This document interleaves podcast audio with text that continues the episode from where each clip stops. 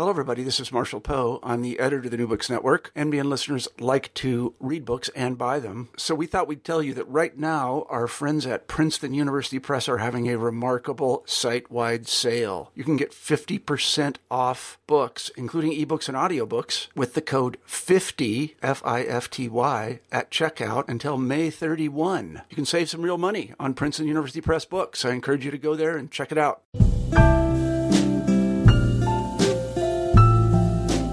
Thank you for joining me on another episode of New Books in Poetry. I am your host, John Ebersol, and I am delighted to be joined by Kenneth Goldsmith. Kenneth, welcome. Hi, John. How's it going? It's going okay. Excellent. So before we get into um, seven American deaths and disasters, I was hoping we could kind of roll back the clock a little and find out a little about you. Where were you born and raised? Well, I was born and raised uh, on Long Island. Really? What was that? What was that childhood all about? Uh, I was I was bored out of my mind, and uh, and ended up uh, uh, ingesting massive amounts of drugs to alleviate the boredom. I was going to ask you when you said boredom out of your mind. I was uh, I was born and raised uh, right outside of Orlando, and my friends and I uh, we also participated in such recreational behavior. And some of us moved away and some of us didn't. But when we get back 20 or 30 years later, we're like, why did we do so many drugs, you know? and we were like, there was absolutely nothing to do. It was. I don't. I don't regret it for a minute. It was great. It, yeah. it, it changed the way I saw the world. Yeah. So, did you have any brothers or sisters? Uh, I had just have a just have a sister. Uh huh. Is she older? Uh, younger sister. Uh-huh. Uh, she she's married to a stockbroker and lives in Westchester. Mm-hmm. And uh, yeah, but uh, you know, it's uh, I always wanted to uh, be in the the city, so which was only 20 minutes away. Uh, so I ended up going to school here uh, for a year at NYU. Uh-huh. Uh, then I took a year at Parsons, uh, at, at, at, another art school here in the city. And uh, then I went away for four years to the Rhode Island School of Design, where I got a BFA in sculpture in 1984. And and then I was back in New York. So really, of my 52 years on the planet, I've lived 48 of them within 20 minutes of where I'm sitting right now. Yeah. And uh, do you still have family in Long Island? Uh, I do. My my parents are still there. Oh, that's excellent. And uh, why did they uh what what what they kind of do for a living? Did you kind of catapult away from what like what do you think drew you into the arts? Was it? Oh it was boredom. Yeah. You know really no i i, I was so bored growing up that uh you know anything that that led to a different type of consciousness i was got very interested in. And uh you know drugs were fine for a little while but then um, I, you know, when, at, when I was in NYU, I took a drawing class and that blew my mind wide open. And I uh-huh. thought, wow, here's a way to do, uh, to change consciousness without drugs. And yeah. so I, I, just became devoted to, uh, art. Uh, as a way of, of seeing the world very differently. And I've never strayed from that. I never went back to drugs once I found art. I was going to say, you didn't fall in any sort of addicting patterns or anything like that with drugs. No, I wasn't interested in that. I was interested in the kind of uh, opening the mind. Definitely.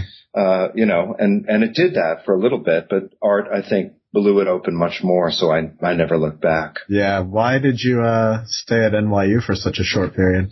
Uh, because I found art and I decided I wanted to devote my life to uh, being an artist. So uh, after NYU, I, w- I applied to art school at Parsons and followed a teacher then the next year up to Rhode Island School of Design. And, you know, I just went to art school. So I've just only got a BFA in sculpture. Uh, I have no advanced degrees. Uh, I have no degree in poetry or, or anything like that. Right. Um, what did you originally go to NYU for? Oh, I don't know. You know, just liberal, liberal arts. Didn't, had no idea what I wanted to do. That's cool. So you you're in Rhode Island. Which did you enjoy yourself there, or were you pretty much just sequestered on the campus? Uh, no, it was great to get out of New York. Yeah. And, uh, New York City was not a great place to go to college, but it was great to be on a college campus and RISD is more fun than you can ever imagine. Uh, and our art schools are the greatest places on the planet. And, uh, yeah, I had a great time there. Yeah. So you brought up uh, poetry, and I'm sure like you know everyone. Like I don't know, like you know the whole like kind of conceptual thing, blah blah blah. Everyone seems to polarize people. I don't know, but what uh, kinship exactly do you feel towards poetry that you want to kind of uh, like you identify with the term poetry and and what what is your kinship with it exactly? Well, I owe a lot to poetry. I, mm-hmm. I really love poetry because poetry would accept me, mm-hmm. um, who really you know doesn't know a whole lot about poetry. Um, you know, I I just fell into this. Uh, I was I was making uh, sculptures of books uh, in the art world and showing those and selling those and doing the things that you do in the art world. And I began to get more intrigued with the language that I was putting onto these books than actually the making of the books. Ah. Um, and just through a very long process, took about 15 years, I sort of moved away from being a maker into being a writer, only just because I got really interested in the, in the language that I was putting on the books. Um, and through a very serendipitous um, encounter with uh, a publisher uh, who was publishing somebody that he called the language poets. Yes. Uh, who I'd never heard of. Uh, he had a gallery, and I was showing some work in his gallery, and he showed me all these books, and it was so close to the kind of uh, uses of language, material uses of language that I was interested in, that I began uh, sort of seeking out these language poets. Of course, right. you know, I guess I'd, ne- I'd never heard of them before. So uh, that was during the summer in the early 90s, and I went back to New York and I, I started going to their readings, which I, I found to be pretty good. And uh, the kind of work I was doing, they got interested in as well. Huh. Um, so I just found myself sort of hanging out with these language poets and, and, and, you know, people that were using language in, a, in somewhat of an experimental way that didn't sort of seem to be, you know, about the hist, you know, about the sort of historical poetry, some other way of being with poetry. And, you know, through that group and through that scene, you know, I kind of came up you know, uh, and, and that was, that was kind of my introduction to poetry. So right. I, I, don't, I don't really know that much about poetry. I, I don't really think that much about poetry, but I'm in it, uh, and I've been in it for a long time, and I, I'm very grateful to the field for accepting, uh, my, my weird thing and saying, well, it's okay. What you do is poetry. Yeah, that's really interesting. And, uh, how do you, do you see any like kind of distinct differences between the more, you know, the artistic communities compared to the poetry communities, if that's what we can call that. Well, the poets are great. I mean, if you're in poetry, you're in it for the right reason. If yeah. you're in art, you're usually in it for any any number of reasons, which have you know to do with money, parties, beautiful women, yeah. fabulous architecture. You know, we have none of that in poetry. So, you know, the people that are in the conversation are in the conversation really for being in the conversation, and it's you know, it's it's it's very real and it's very dedicated, and I'm I'm very appreciative toward the. Uh, I think it, poetry has a great discourse going. Uh, I think art has a very poor discourse going. Is that right? That is well, really interesting. Art has a market discourse. It's only got one discourse. We don't have a market, and all we have is discourse. So uh, it's it's it's beautiful. It's a great great place to be. I think. I totally agree. Um, you know, in the afterword of your new book, you say, "In hindsight, my archival impulse arose concurrent with the internet." Uh, when did you first kind of see the internet as clearly as you do, like in the sense of like, oh, this is this is something absolutely different. Can you remember your first, say, online chat you've ever had? Well, I mean, I mean, it's much more than that for me. Uh, once I decided to stop being uh, an a visual artist in the art world, I needed a way to make a living. Um, so I, I kind of fell back on computer skills, and I spent the '90s, the entire '90s, uh, working in dot com. Oh my gosh! Uh, uh, I was I was a creative director at a at an early dot com firm from '93 to 2004 when I ended up uh, uh, going into academia after the, the, the dot com thing crashed. So, you know, I just, I spent my whole nineties behind a computer watching this thing grow, building UbuWeb, um, as the thing was growing. So it's, it's been very organic for me. But that is really amazing. What were those years like, uh, You know, they were they were pleasant. Um, you know, it was a pleasant pleasant environment to work in. I worked with really nice people. I worked at work that was not demanding, so I was able to write poetry and build UbuWeb on the company's dime. yeah. Um, it was it was great. Where has um, where do you think UbuWeb is now, and where do you see that going? I mean, is it pretty much got its solid identity? You're not looking to tinker with it anymore. It's just going to kind of keep accruing, aggregating, aggregating. Well, I mean, I just think UbuWeb uh, is a is a um, a case study that copyright, in fact, does not exist. Yeah. You know, I've been I've been breaking copyright law for 18 years, and nobody's ever really bothered me about it. Um, and so it's a utopian and a political notion as much as it is about the artistic, you know, distribution of, of very good avant-garde artistic uh, artifacts. Yeah. The whole copyright thing, is this like uh, somewhat of a, I mean, is this somewhat of like a Western phenomenon in the sense of like, sometimes when I talk to international students and we could just be a, in a simple composition course, uh, they, they always seem, you know, these are Middle Eastern students, students from the Far East, like, they always seem bemused at how much the college cares about documentation. Um, I don't know. Do you have anything to say about that? Well, I mean, you know, I think it's it's it's changing. You know, it it really is changing, and you know, I mean, the resistance to this will soon drop and still soon go away. Right now, I I I really do. I feel that the uh, copyright wars of the 21st century are the equivalent of the obscenity wars of the 20th. Right. And we got over that. We had our naked lunch battles and Howl and, you know, all sorts of things like that. And now nobody cares. So, uh, you know, it's just a matter of time until nobody cares anymore. you really think so? Uh, Yeah, of course I think so. I see it changing. I see it changing, you know, over the years. Um, so, but we're still fighting those battles. But you know, I mean, listen, I I get paid at an Ivy League university to teach plagiarism. I mean, how how enlightened is that? I know. I uh, and you sort of know this, but I implemented um, on creative writing in my uh, English 101 composition course, and these kids are freshmen, and they're they're kind of wide-eyed, perfecting their social lives, not really thinking about academics yet. And uh, so I was having them just do a lot of this exercises out of the book. Uh, had them transcribe one minute of a Jon Stewart show on 9/11. Uh, I had them write a research paper in which they just appropriated the entire thing. And uh, I gotta say, and and it wasn't. It was interesting to use those methods for non-artistic purposes in the sense that at the end of the day, the outcomes I was trying to teach them were, look, the institution when you leave my class is still going to expect you to write a traditional college paper, and I have to teach you that. But uh, using your methods to teach them that made them made them focus more on that materiality of like building a paper rather than writing a paper, and that they seemed once exonerated of the burden of authorship, uh, they were able to just focus on so many different things. And uh, Yeah, but I'd like to extend that ethos into poetry, which is, is, is proving to be a lot more difficult. The students, of course, are much more open and, and easier than the poets are at accepting these things.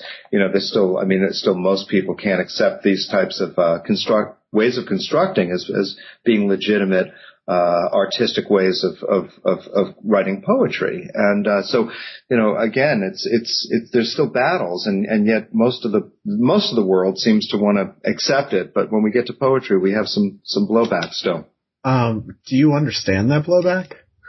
Uh, well, I kind of, I, I kind of do, but I, I, I, I just wish it was a little bit more progressive. I mean, you know, every other, uh, art field of artistic endeavor seems to have, uh, accepted this and somehow Yeah. literature is still stuck, stuck with it. We still have these plagiarism scandals in literature. You know, Right. would you imagine anybody, you know, getting upset about this kind of stuff in, you know, in the art world or the hip hop world? I mean, or the, you know, gaming world or, I mean, anything. And yet somehow, and, you know, particularly poetry. I mean, it's just, I can't understand, you know, the thing that is, is that it doesn't replace anything. It's, Right. you know, it's not, it's not either or, it's and. It's another way of working with language. We don't stop Right. having these, these original thoughts. We don't stop doing original rethought. Uh, you know, we, we just have another tool in our toolbox. I think that's the feeling though that poets get. They see, I don't know why, but it's so personal to them that the idea of suggesting that poetry can be done through appropriation. Yeah, you're right. It's not an either or. It's an and. And uh, the reactions are as if like we're asking all other kinds of, you know, poetry to stop being written so we can all appropriate. And it's certainly not that. And there's like, well, you know, I mean, I think, you know, perhaps you know why better than I do. I mean, you're in touch. I mean, your, your, your, your podcasts normally deal with authors that, that, you know, some authors that have actually, you know, really rejected this way of, uh, yes. This way of writing. And I, I've, I've met many of them and I, maybe you can tell me why it is. Yeah, I don't know. I think, uh, without going, I don't know, super, super deep into it, but uh, because I think people get down this rabbit hole of a tit for tat. So it's more like, what is it that they find threatening? Usually when somebody has a strong reaction against something, oftentimes it's, it reflects a deficit in that own person. Um, yeah, I, I don't know, except that. I, I've been, I've been told by you know, I've been shot at publicly by people like C.K. Williams saying that I've, I'm actually single-handedly destroying the genre of poetry through my, through my poetics. That's giving you, know? you a lot of power. That's giving you a lot of credit. So yeah, yeah, exactly, exactly right. I mean, really, you know, really, you know, I, I mean, I, you know, I get, I get this, I get this often, you know, and and uh, it, you know, yeah. Yeah, well, no, I think the poets, and I don't know, like maybe like a C.K. Williams or something that they're, and it's, can be, I think, said of your work and other artists like you that, you know, poetry comes from this wellspring of this kind of being, finding one's life absolutely phenomenal in the sense that we're stuck in these stupid bodies and yet we have these internal lives that are complete galaxies of emotions and sentiment and that the poet kind of through that tension generates their own original work. Um, and that somehow at that is at the core of of a human experience, and that somehow somehow conceptual art or at least appropriating text is not seen as a result of that same tension, that same sentiment that life is terrifying and and that we're that we are more than just these reasonable, reasonable creatures or rational creatures that we're, we're sentimental and we're weak and we're emotional.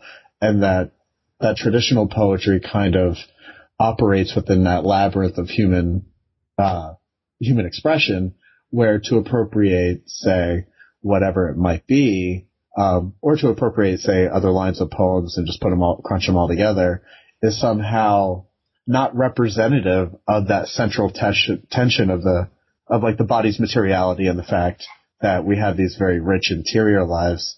But I, you know, and I think that's, at first that hung me up on conceptualism in the writing, but when I started to consider that like really at the heart of the impulse to create, I think is the same exact thing that drives the poet to create. So I don't know. Those are kind of my thoughts on it. For some reason though, it, it does inspire fear and I think it's just because somebody hasn't they haven't given the same foundational impulse to the conceptual than to say the romantic or something. Yeah, you know, you know, neither is lacking human agency. I mean, you show me anything that, that in the world that lacks human agency, show me anything that lacks human emotion. I'd, I'd be interested in seeing it.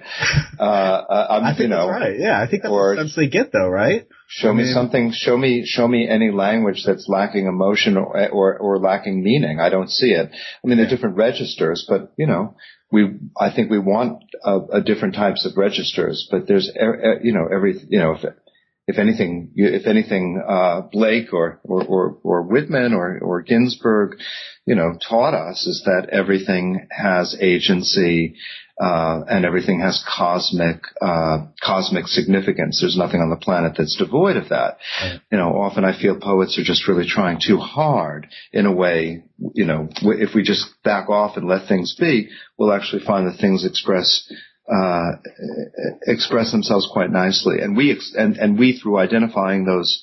Um, those expressions express ourselves just through the identification of those. So I mean, that's actually, actually, you know, you know, even even robot uh, robopoetics or, or computers are beautiful expressions of, of, of humanity. I have no no no problem with any of that. Yeah, and I guess it's harder for some to see than others, I guess.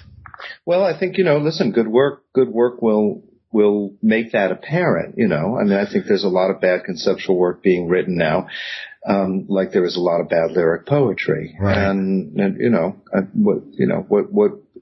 Uh, yeah, so that's that's my feeling. Yeah, but you and you did say that the poetic discourse is pretty healthy. So hey, maybe this isn't such a bad conversation for people to keep on having for a while. I don't know, but I guess you were talking more about people just blatantly attacking you.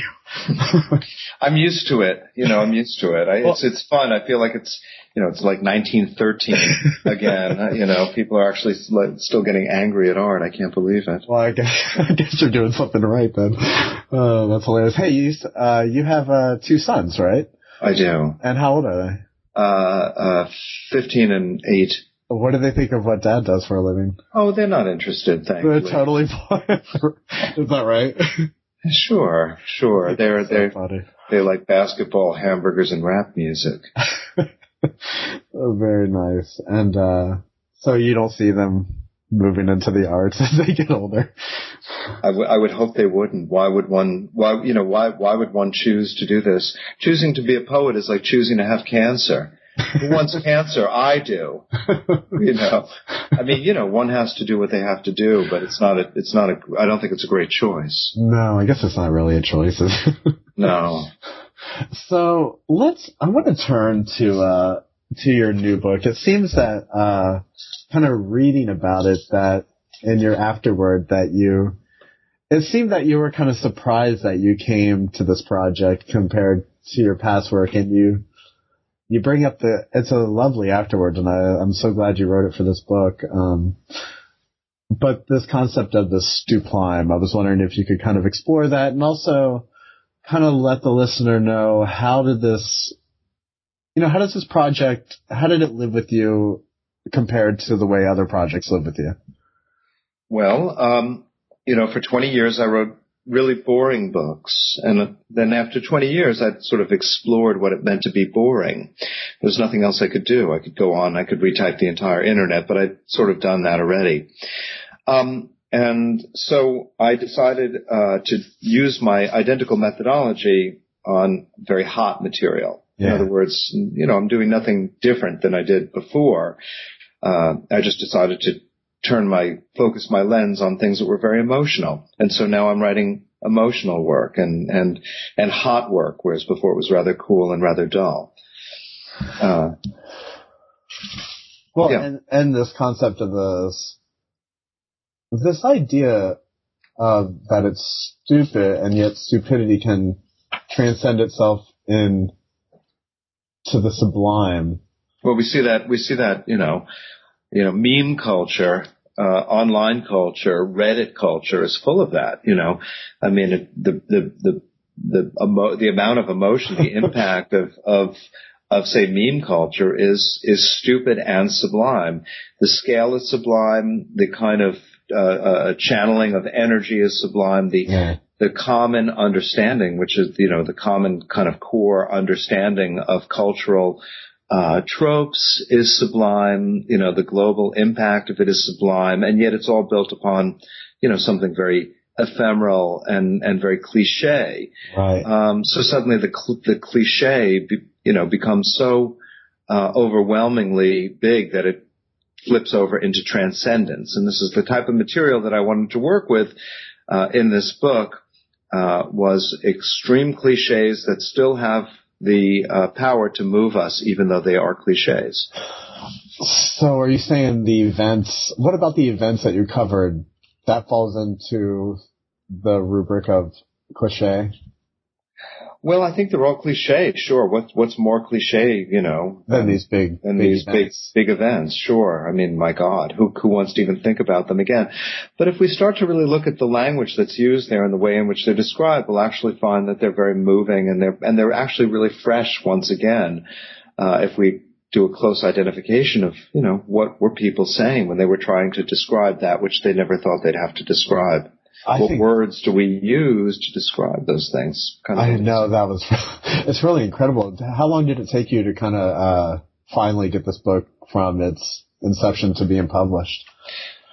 Uh, Well, it wasn't. It wasn't that long. Um, you know, these are air checks of these things that are all over the internet. Yeah. I just started listening to radio, old radio broadcasts of these things and and transcribing them, and then you know, really going back in and taking the best parts. You know, um, finding the best radio broadcast. I mean, of any given event, there are millions of broadcasts. Which one is the best one, and which parts of those are, are worth keeping? You know, I, Yeah. I, I edited, I cleaned up, Mhm. you know, I, I sequenced. I mean, sort of a lot of a lot of work. You know, went into making these things a little bit better than they are, because just sort of raw transcript isn't that interesting. Uh, Right. Raw, raw stuff from the internet, you know, the signal to noise ratio is always too high. Uh-huh. One of the fallacies about conceptual writing is that we've got to accept the language as it is and we can't touch it. You know, we're just data scraping and I, I don't find that to be, I find that to be problematic. Right. You like mixing your labor into the material of the language.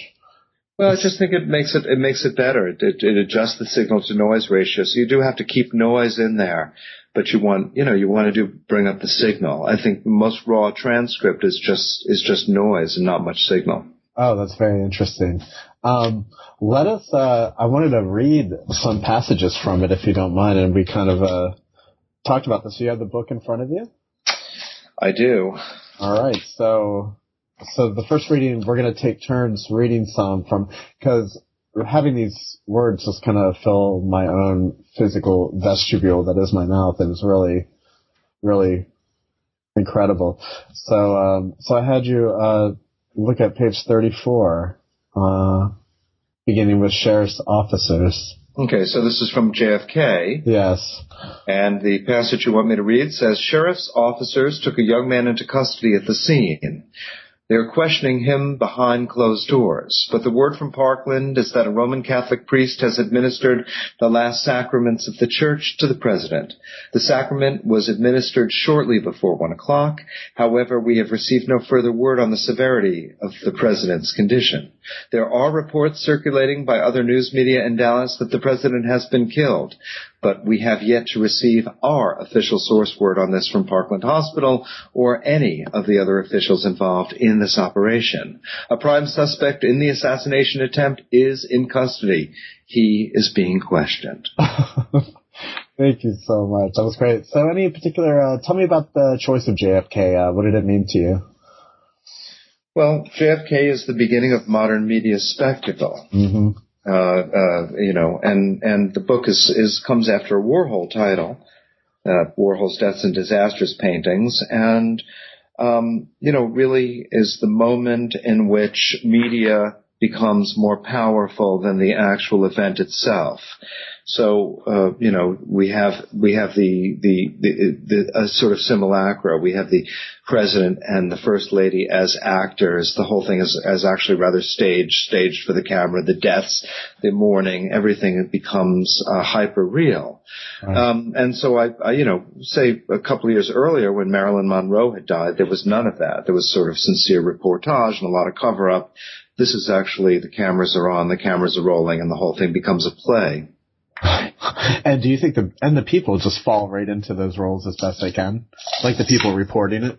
Well, of course they do, but I mean, more so Jackie Kennedy, you know, as a mourner is playing the role of a mourner. She's Right. studied. She knows that she's in front of the media cameras and she's both mourning and she's also playing the role of being a mourner. And I think Warhol was picking up on this very much so Yeah. in his portrait of Jackie Kennedy. Uh, so the whole thing becomes a game of mirrors. It becomes a very complex play of reality and uh, simulacra. Yeah. Do we make value judgments on the reality of that, or are we just kind of noticing that phenomena? uh, it, you know, what, what we think about it doesn't really matter. Uh, it's, it's very much in play and, and sets the media discourse, uh, for the, for, uh, you know, into, into the future. Right. We're never thinking like, I wish this wasn't so. Like, I wish it was different. Uh, well, you know, we, we can do that, but it, it really doesn't, it really wouldn't make a difference. so, did you in this book? Do you have uh, your own private uh, favorite anecdote that you, whether you the experience of transcribing it and editing it was particularly unique compared to the other ones, or is there any? Well, no, they're all really they're they're they're what they're marvelously different. Every single one has a different feeling to it.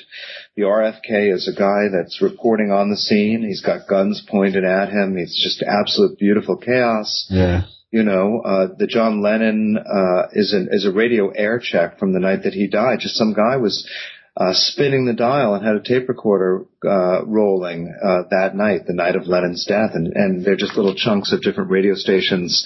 Uh, Columbine is a 911 call. You know, Yeah. So they're all they're all really different. Each one is. I love how distinct each one is from the Yeah. other. Yeah. There's like a, there are like, I guess like guns involved in a few of them. Um, but then the space shuttle, even the like physical location of the space shuttle one is really fascinating. Uh, it doesn't even happen on the ground really.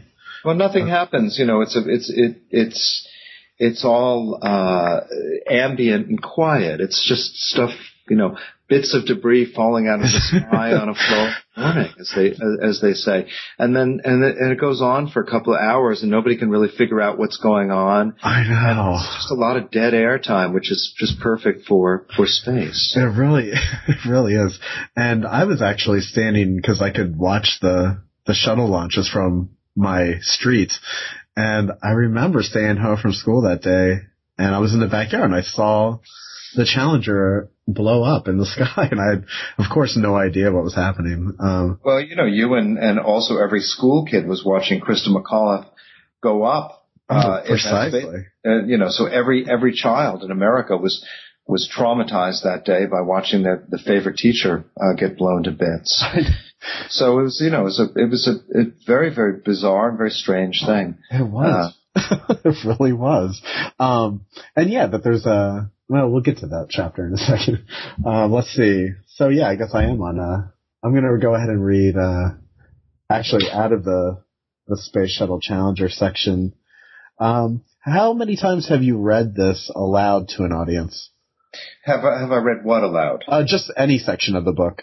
Uh, ma- many many many times. Like many Uh, times. Okay. You know, if when I read it in America, people cry. Uh, Yeah. When I read it in Europe, nobody seems to care. that sounds awful. well, I mean, it really it's a very American American thing. Yeah, know? it's a very American book, isn't it? All right, so here is from uh, the Space Shuttle Challenger. There was, of course, a crowd of spectators in the stands, hundreds of them, hoping to celebrate Christa McAuliffe's triumph da- today. Yes, it was uh, pretty grim. I looked over that way as soon as I could tear my eyes away from that terrible tragedy in the sky, and people were just just leaving. You know, what else could they do? They were getting out of the grandstands and walking away. Some of them seemed to be shaking their heads in disbelief, but there didn't seem to be any hysteria, no running. It was just like they could not believe what their eyes had just recorded in their minds. I really, it's funny because that does strike me as extremely poetic. That It is. and- is. and that the space shuttle is interesting that you said, like it occurs, it occurs that the proximity between the audience and the spectator and the actual spectacle is so great that they, there's no, I love that line in here. I didn't mean to cut you off either, but there was no hysteria, no running. I love that. Well, this is what exactly what you know, precisely what I'm talking about. Poetry trying too hard. I mean, I think packs a wallop, an emotional wallop, a humanist wallop, an expressive wallop, and I didn't write a word of it. You see, and and you know, this is the fallacy against the the uh, uh, you know that that punches holes in the arguments against conceptualism, is that it's not emotional or that it's not personal or that it has no, you know, it's it's cold and mechanical. It's not. Yeah. You know, this is this is you know I could I really couldn't nobody could write stuff that that's that that's good. So one needs to simply identify stuff that that's good. I mean, I guess that's the premise is that you're saying Kenneth Goldsmith could never have achieved that paragraph and that people should be okay that you're not the locus or originator of that sentiment. It's the sentiment exists, you know. It's a, and you know I mean you know there's reasons why Cage or Duchamp or Warhol you know you know kind of reframe things. and We're very moved by those things. Right. You know we're we're we're we're we're not we're not against being moved by things. Uh, but we're we're against taking credit for you know being the sole original source of that emotion. Yeah, I, I'm wondering though if people, you know, people want to attach kind of maybe use the artist or the writer as sort of a prop in a fantasy narrative in which they want to by you divorcing yourself from the originality of the text, you're you're you're displacing the opportunity for the reader to connect the work to you in a way that will allow them to fulfill a certain fantasy of you as the writer. You know? Well, that's that's you know that that that was debunked 50 years ago by by Barthes. Right. You know, I mean, really, you know, can can we move past that argument or change it a little later already? I mean, I, honestly, this is this has been settled years ago. It's you know, it's a legitimate mode where we do not need to depend upon romantic biographical uh, details in order to appreciate the the skill of the author. But uh, do you uh, think there's something within people that that's a natural impulse? I don't I don't really know what what the word natural means. Like I right. question that word. Okay. What tell me show, tell me something that isn't natural. All right. You know what in the word what you know the, every everything's natural. Everything's a natural impulse. The impulse to distance, the impulse to falsify are, are as natural as the impulse to to to be original. I, I just I you know it, it it all seems natural to me. Right, and I guess that's the the ultimate charge against any of your critics is that you're asking them to expand their understanding of what's natural.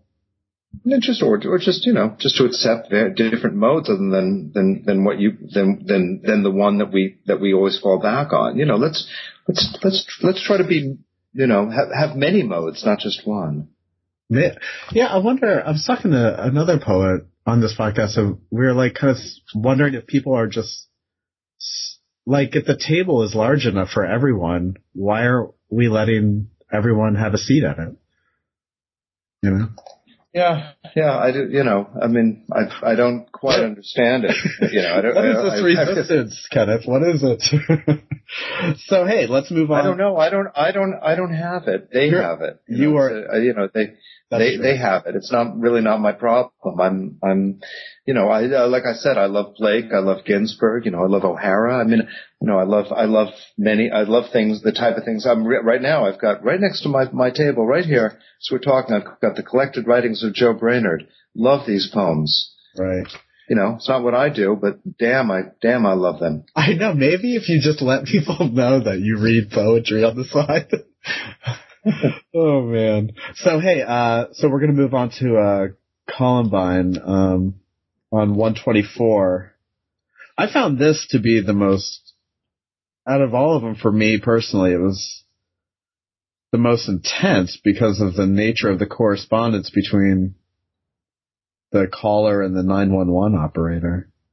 Yeah, well, you know what's going to happen to her, and it's re and and it's it's raw and it's unmediated. It's a different again, it's a different um, mode than the other ones. This is not media. This is this is a real 911 call, and it's, yeah. it's, har- it's harrowing stuff. Yeah, and it was declassified, so it does kind of present itself as a different kind of thing in in the landscape of this book, I guess, isn't it? Sort of.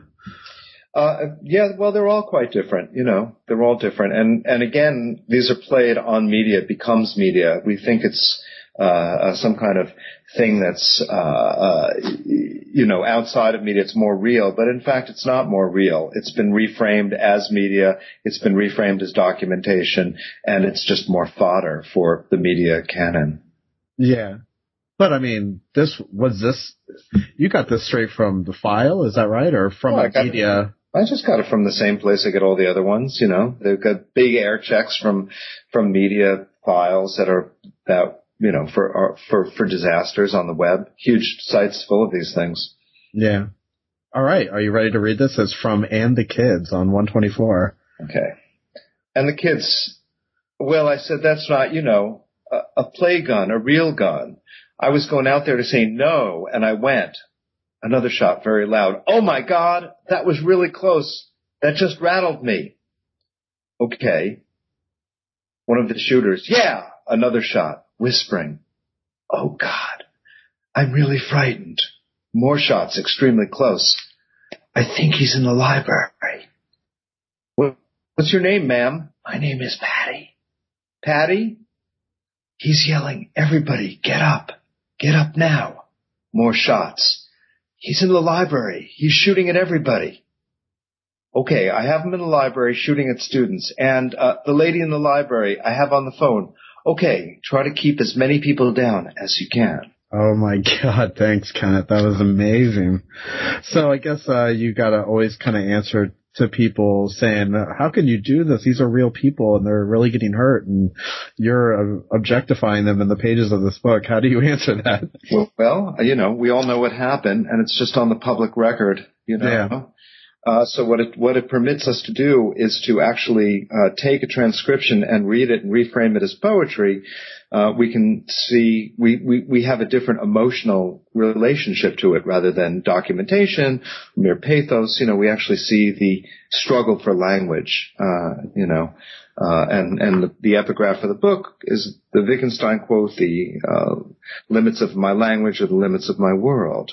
And I think this is a very beautiful articulation of that. Yeah, definitely. Um, I guess I'm, I imagine some people. I guess some people might. I don't see how it could be exploitation, but you know what I mean. That the fact that that we're we're removing the fact that these like are real people dying or something. You know what I mean? Like I know, but the media does it all the time. I mean, that was Colbert's criticism of of the book, which was very good and very profound. Uh, but in the end, you know, I'm doing nothing different than really he or the rest of the media does. Right. I just think read it, t- taking it and putting it into poetry. It's spectacle. This is all spectacle, you know, right. and and uh, uh, you know, art is spectacle, um, uh, and and this is more spectacle. So so it's it's again, it's it's writing that line between cliche, true horror, and and and spectacle and objectification. Right, and and if people are having emotional reactions to the book and not necessarily the actual event as it's happening, that in a way you're holding them accountable in some way, or they are you're revealing their own attraction to this kind of spectacle. Well, of course, you know, and that's what that's what again, it's it's a complicated project that I'm doing because I mean that's I'm taking it from media and throwing media tactics back into poetry. Um, you know, it's I like these problems. I like these complications. I want these complications. Precisely. Let me uh let me move on now. So we moved on to 9/11. I thought uh this was fascinating your story and if you want to tell it real quick of uh, your experience standing on Bleecker during 9/11, do you want to tell the story about the car that went by? Uh, uh, well, uh, when the towers crashed, uh, I stood on the corner of Bleecker and Sixth Avenue watching the towers fall, and there was a car that was parked. Hundreds of people on the corner watching this thing. We had a great view and uh, a car was parked and the doors were open and a stereo was blasting out a news radio station that was describing what we were seeing as it was happening. So the whole thing really felt like a, you know, it was staged and it was, it was, it was planned and here was a narration of it. Uh, and the, uh, uh, you know, so we weren't actually, I was actually allowed to have a quote authentic experience with the most tragic thing that's ever happened uh, in New York. I was actually mediated and narrated like everything else by media, which I think is, you know, sort of appropriate.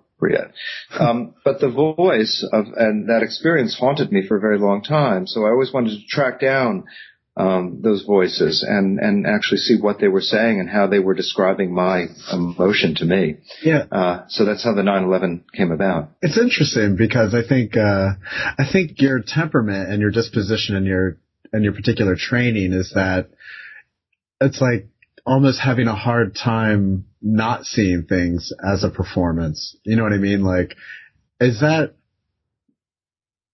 I'm, I'm wondering if that's, how does one see things? Is it only a performance because it's mediated by the media or that? Sure, sure. I mean, like, you know, you know, having a catch with my son in the park is actually is actually not mediated by media.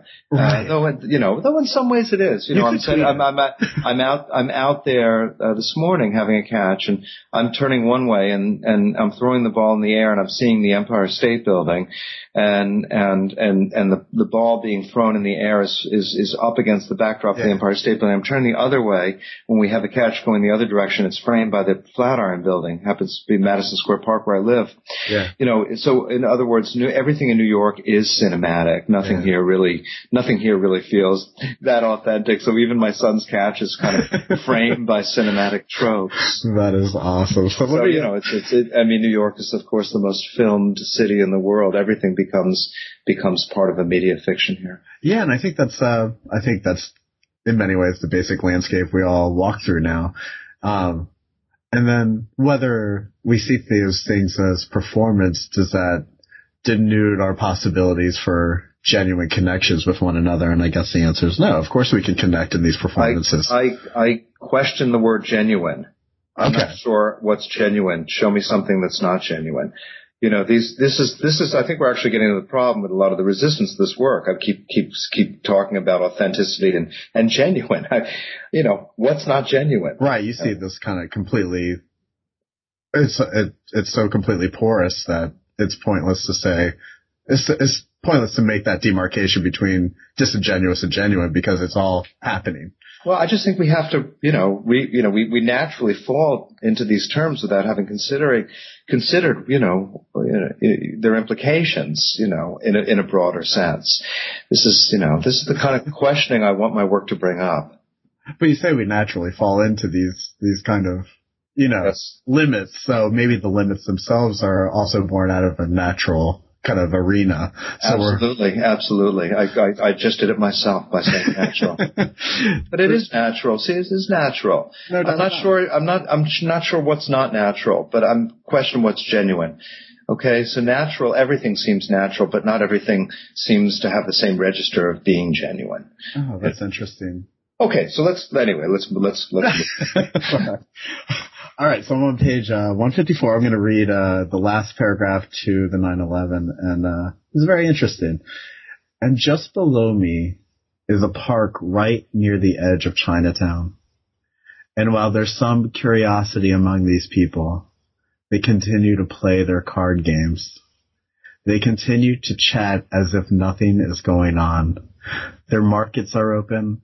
They're shopping. They're they're they're buying their fish. Uh, it's it's as if this little corner of New York City was totally unaffected. But you know it's at the top of their minds. They're talking about it. They're pointing up in the air periodically, and they're continuing their card games. So it's uh, just a little snapshot of a piece of New York as they deal with this immense tragedy. That was really that was really beautiful too. Uh, they're t- when you when you uh, when you have they're pointing up in the air periodically, and they're continuing their card games. That kind of it's kind of guiding the reader's eye in a way to the sky, back to this very detailed thing called a card game. But the the the guy who is who is who is speaking this was this uh I forget the just some report. It's just some reporter, you some know, on a, a little, you know, color reporter, guy in the field. Uh, well, you know, what strikes me is that passage is is, is the sense of otherness, like yeah. they. Uh, they I, don't. They don't feel this the way we feel. You know, right. once in a while they're breaking away from what they're doing. They're pointing up in the sky, but you know, they're going back to their card games. They're buying their fish. I love you know, that. The, the well, it's you know, it's a it's a xenophobic. It's, totally. It's, the other is you know this suspicion cast on these people who aren't feeling it as much as we want them to feel it, the way that we feel it, you know. Uh, and so already in the reportage, even the color reporting, a little little snapshot of New York City is full of prejudice and xenophobia and and, and fear of, of the other. Yeah. Um, and this this influences, you know, this is supposedly objective reporting. There's nothing objective about it. I know you can almost see like this was like it, that kind of otherness was like almost immediately established. it was incredible just by this reporter who's on the ground there. I'll never forget, uh, hearing, oh man, I was in, uh, Amherst at the time of 9-11 and there was, I was listening to some like obscure zero market, uh, sports radio talk show host. And this guy was spewing some of the most horrific analysis I could have ever imagined. And I think that your book is fascinating when you put people like almost outside their, uh, like they're not content experts on what the event is unfolding, you know? Yeah, well, they're good. They're they're like guys in a bar, but there is a, a portion there where I have people, like Curtis Sliwa uh, talking about this, and and you know, there's a lot of finger pointing and a lot of a lot of racism, and you know, it's already there. You know, it's already they're already historicizing the day. A lot of the lines in the in that uh, section already on that day is branded America under attack. Wartime coverage continues from WABC News, New York City. This is WABC. Oh. You know, already on that morning, they're calling it war coverage continues and slogans America under attack. Oh, stop. That's so horrible. I know. It's amazing how language just starts, the, the media language just starts boxing us into this perception of events. It's horrible. Um, or it just is what it is, I guess. Um, so moving on to to Michael Jackson, which I was very fascinating. Um, what a strange character. Um, but if we turn to page 165, and I noticed that your readings of this work, um, one, they're so much better than mine, and uh, but two, you've really, you've almost I won't dare say emotionally connected. I'm just kidding. It seems like you really have connected with with the language on the level of someone who is who wants to embody that language and perform it. Um, it's really really nicely done. Well, you know, I mean, you know, if you retype something, uh, it becomes part of your part of you. It becomes yeah. part of part, you own it. You know, the the act of of, of reproduction. And Walter Benjamin uh, uh, said that reading a text is like flying over a landscape, and rewriting a text is like walking on the road on that landscape. Mm. One has a very different, much more intimate relationship when we when we copy out something rather than when we read it. Very good. Very interesting. On so on 165, I'm going to have you, uh, if you could read just that first paragraph, it'd be fantastic. Well, it's, you know, I mean, Michael's life. It's been a struggle, I think, in recent years, you know. I mean, he's been attempting these comebacks. They never really gain any traction. And I mean, obviously, uh, you know, he's getting set to do the shows in London, you know, a run of 50 shows, you know. Clearly that's not going to happen. You know, we don't really yet have enough information on, you know, what exactly, you know, created the situation, but you know, you know, there's been a kind of tragic aspect to what, you know, Michael Jackson's life has been, you know, without any question. Oh, thanks. That was, that was beautiful. The, the repetition of you knows. Oh my God. But these are things that we, you know, the, the normative speech is more disjunctive than modernist poetry. Mm-hmm. Uh, and yet we don't seem to pay much attention to that. We, again, you know, once we read it and once we frame it as poetry, we see the beautiful rhythms of ordinary speech and the stutters and stumbles. Again, you know, uh, the, the, the, the, language of, uh, of, of, Polish mothers, uh, you know, kind of fails. 20th century poetry tried very hard to really, uh, incorporate real speech into it. And when we look at what passed for real speech, uh, it, it, it really pales compared to the speech that's around us every day. I totally see what you're saying. The the you knows, the you knows, and just the implication. Don't tell, don't tell me that Frank O'Hara's uh, real speech. I mean, I love O'Hara, but that's not real speech. real speech is ugly and, and disjunctive. O'Hara's gorgeous and beautiful, beautiful surfaces on O'Hara. It's closer to real speech than what we'd seen before in poetry, but it's still very far from the ugliness of real speech and the difficulty of real speech. Even David Antin, you know, his, his talk poems are not real talk. They're cleaned up. Right. So uh, when you say real speech, do you sort of mean genuine speech? I'm talking about I'm talking about what we just heard. Yes. Unedited. And this is a guy on the media, a very smart guy, Anthony DeCurtis, who's on the media, and he still can't quite find the right words to say. No, and I think that's exactly a perfect place to end our interview. Kenneth, thank you so so much for joining me. Okay, John, been a pleasure to talk. Likewise.